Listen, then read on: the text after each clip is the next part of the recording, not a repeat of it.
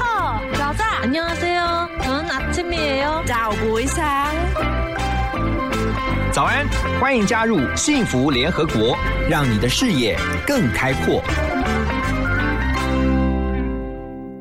Hello，大家早安，我是何荣，欢迎大家来到 FM 一零二点五幸福广播电台 TR Radio 幸福联合国。在今天的一小时呢，我们要带大家来关注我们所处的环境哈，不只是我们身住的台湾。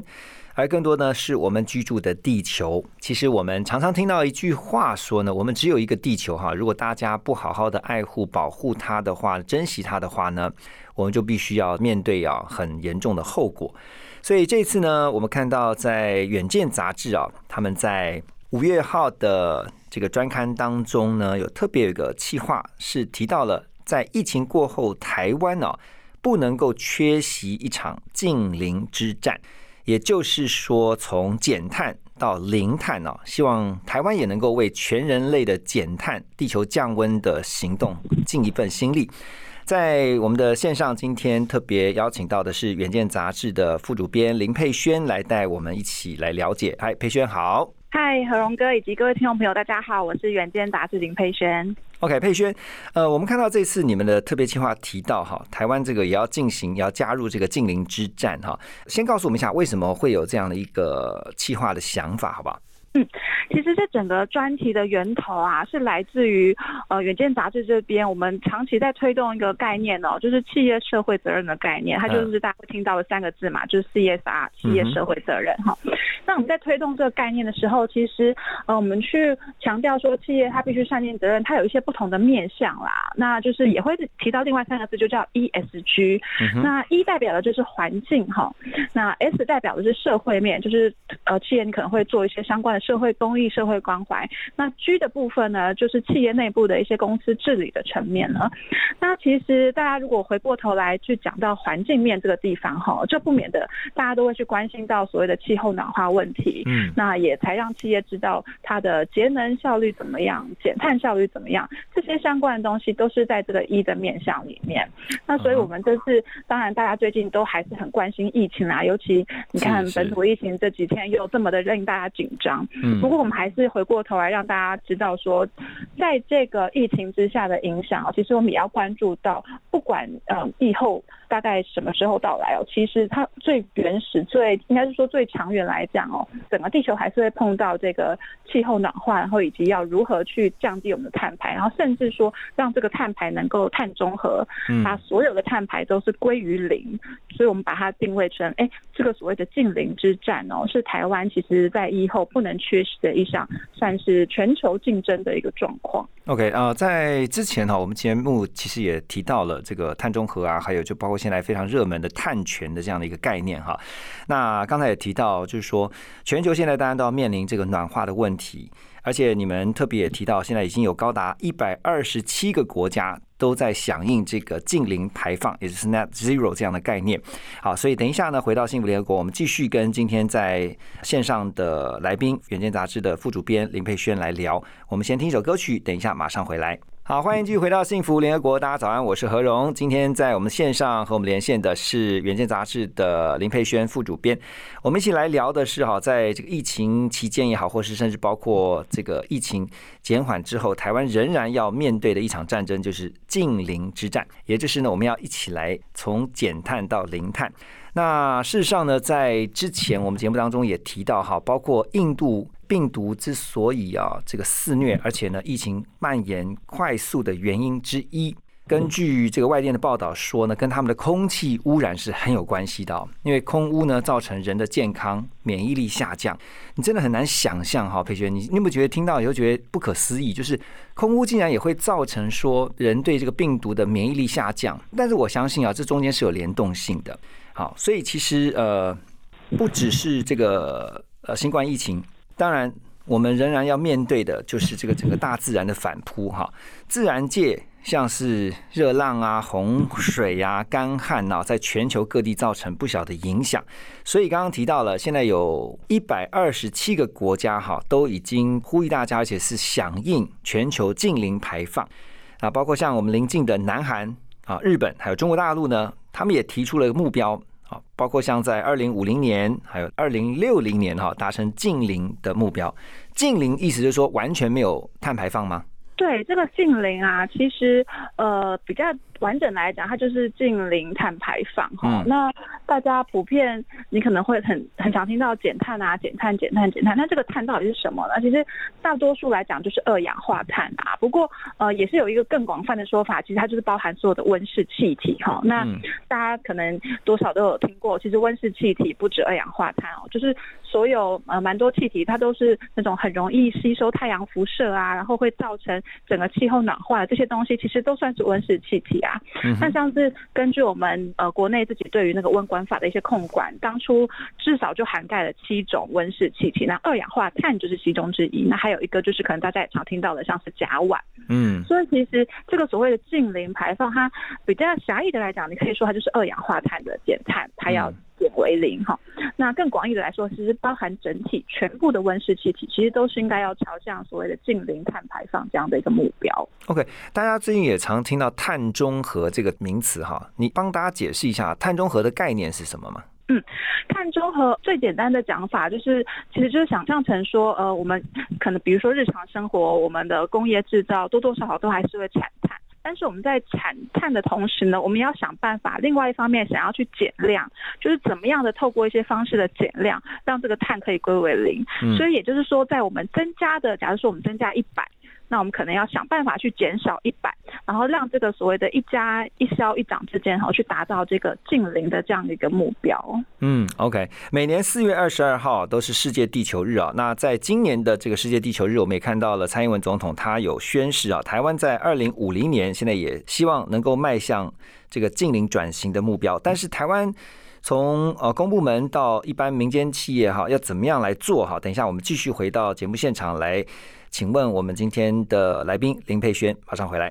好，回到幸福联合国，我们继续跟今天在线上的《远见》杂志副主编林佩轩来聊哈这个企业减碳。那刚才提到二零五零，台湾也希望能够进到近零的目标，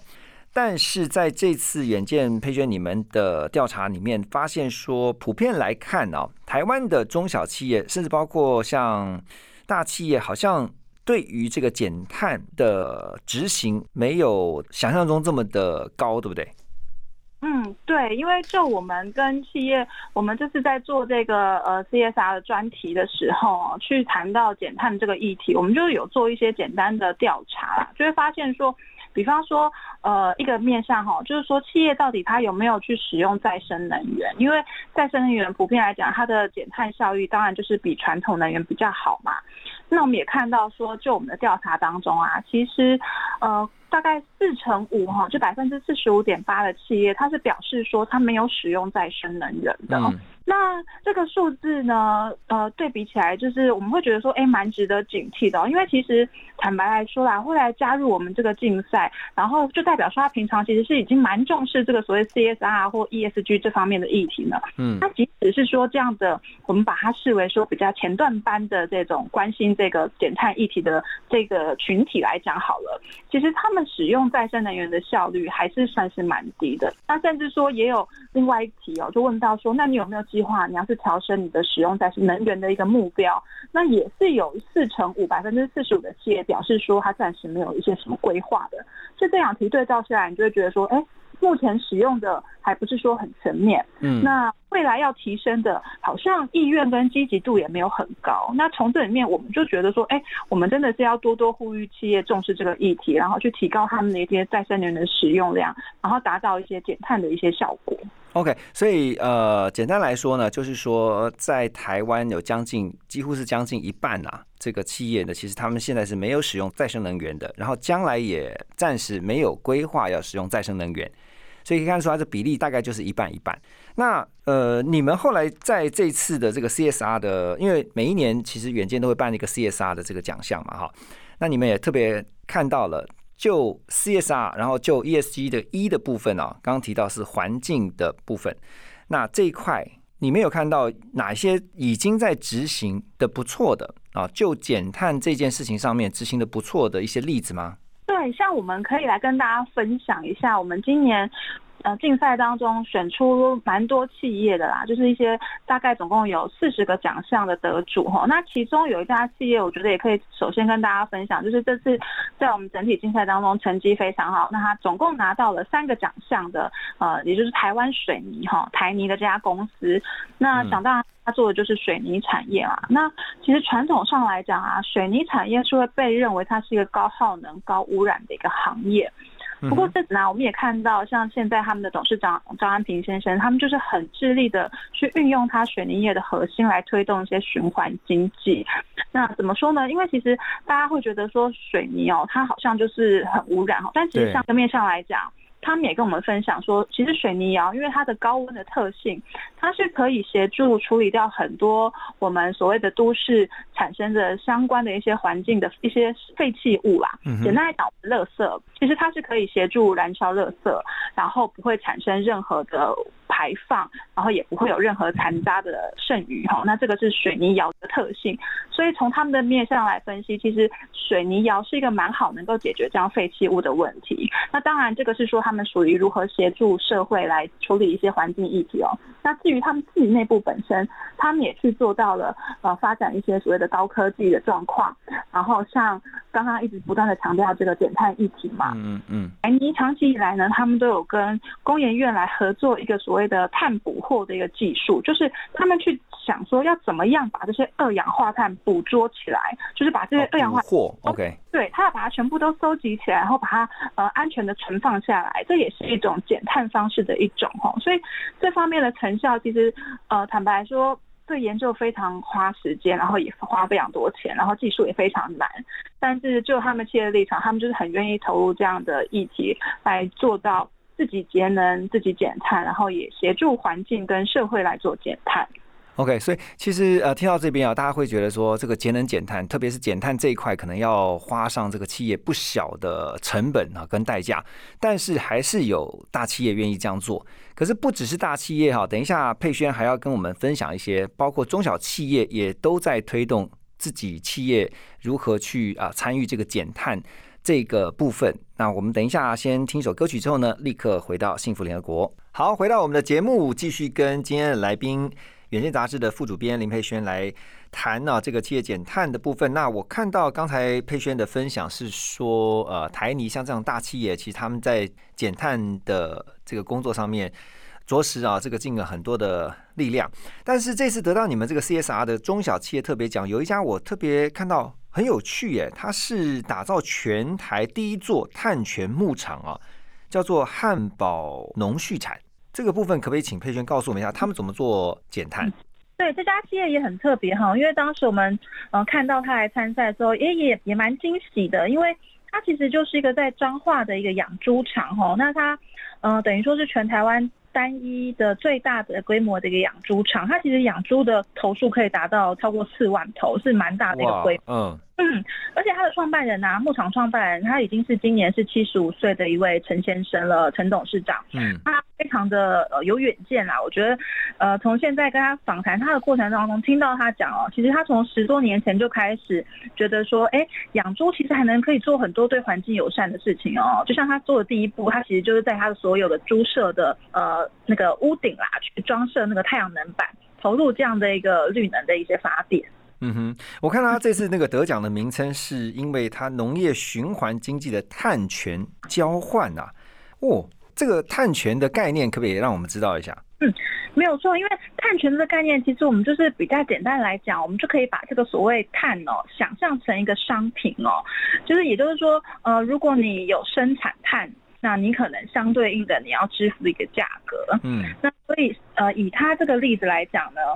像汉堡农畜产，它就因为装设太阳能板嘛，还有它投入了一些早期发电，所以它就能够做到一些呃所谓绿色电力、再生能源方面的供应。那这样的供应呢，它其实就可以有呃算出一个相对来讲的一个减碳量哦。那这些你减下来的碳，其实它是呃目前在国际的市场上。的概念当中，它其实是有一个价格的概念的，也就是说，大家现在的积极的希望减碳，那你减了多少，它就有一个相对的价格。嗯，那另外一方面哦，假设它是一个高排碳的一个产业，它可能就需要所谓的购买碳权。有点像是付钱去买回这个碳权来抵消掉你生产的这个量，所以大家才会有这种有点像碳交易的一个概念。我觉得这个产业这家企业真的是很特别啊，汉堡农畜产啊，我觉得等一下进一步的再多问一点哈。我们先休息一下，马上回来。呃，真的这个很特别。一般来说哈，这个养猪或者说畜牧业啊。其实会被外界认为说都是在污染环境，可是我们刚才提到上一个阶段提到这个汉堡农畜产啊，成立在一九七四年的这家台湾的这个企业啊，他们却是除了刚刚提到它可以呃把这个农业循环经济的碳权拿来做抵换之外，还有他们竟然能够让养殖的猪只的排泄物变成绿金，这是一个什么样的概念啊？佩璇。对，把生物变滤镜这件事情，其实当时评审一看到也是蛮为之一亮哈。其实大家传统都知道嘛，猪只的排泄物啊，它其实会被视为一种脏乱的一个来源哦。那你的废水要怎么样处理，其实是是蛮麻烦的。嗯。那所以像汉堡他们的做法呢，他们就是把这些排泄物，它的故意都分离，也就是说。固体的部分跟液体的部分，就是把它分离开来做一个处理。那废水呢，就是进入发酵，然后可以去分解出废水中的杂质。那透过发酵的过程当中，它就能够产生大量沼气，然后来进行呃导入发电机去做一些发电哦。那至于固体的部分要怎么办呢？固体的简单来讲就是猪粪啊，其实它也没有浪费掉，它就开始投入了有机肥料的生产。呃，这样的制作方式，也就是等有点像是，其实现在就是蛮常讲的一个循环经济的概念啦，就是一个东西进去了之后，然后呃还是充分的利用，然后再做循环，然后不要产生二次的其他的一些相关的污染。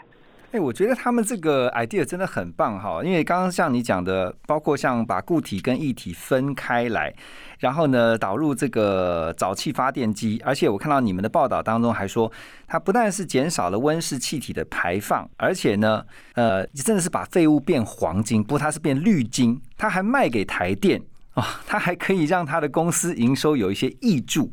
我觉得这对企业来说，其实真的就像刚刚有一再提到的概念，好像台泥也是，本来是利他，但是又能够利己。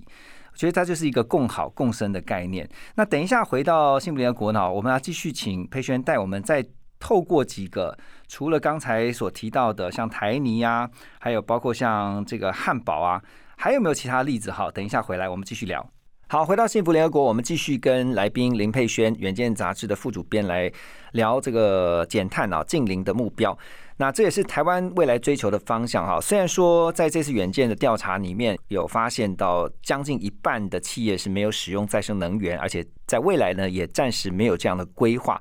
不过我觉得我看到是另外一半，就是至少有一半的企业他们已经开始在这么做了哈。那刚刚提到像是台湾水泥、台泥啊，这是大企业嘛。听说统一超商也在积极的减碳啊，是怎么样减碳呢？对，我们特别想跟大家分享一下统一超商的这个故事哈。那选择它也是因为它其实跟一般人的生活非常贴近啊，你可能也许就会一天之内就会去了好几趟超商哈。那这个统一超商呢，他们其实也特别将二零二一年就定位成他们的永续元年，这对他们来讲也是一个蛮指标性的、具有里程碑的意义哦。为什么呢？因为他们其实今年呃已经跨入了在全台湾超过了六千家的门市哈。那这个六千店的部分呢，他们特别选择在高雄凤山的一个门市，把它选择象征性的六千店，然后就把它定位成永续门市的一个店型。那意思说呢，他们从这个店的里里外外啊，就是从当初一开始要打造这家店的时候。包括你的设计，然后你的装潢，你里面用的不管是冷气啊、节能风扇，还有相关的 LED 照明等等，整体的绿建材哈也大幅度的采用绿建材。听众朋友有机会走进去的话，你就会发觉他在门口的时候有设计了一些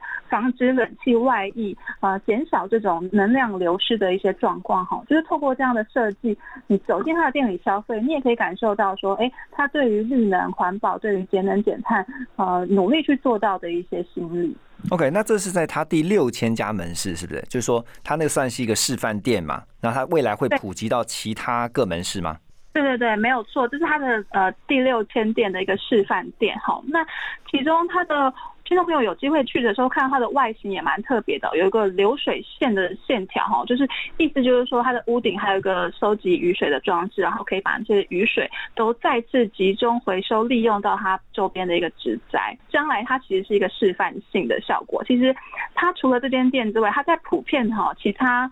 其他的门市，他们也致力开始去做到，包括重新装潢，就是把它一般超商啊，其实它最耗能就在三个地方，就是所谓的呃冷冻冷藏区，然后以及整体的一个空调，还有它的照明，就是针对这三大面上去做整体门市的一些装潢改善。然后据了解的是说，其实你这样的改装下来啊，一年就可以为他们自己省掉了将近两亿元的电费，我觉得也是一个蛮好的。没错，没错，就是利他也利己呀。对，没有错。你愿意投入去做这样的改善，它不光是省电，其实你省电哈，省能源，省的呃对环境的一些造成的危害，其实你对于自己也是省成本。好，那统一超商还有刚刚刚提到台泥都算大企业嘛哈，你们这次也特别有一个例子是啊，用牙膏啊来让大家了解这个减碳，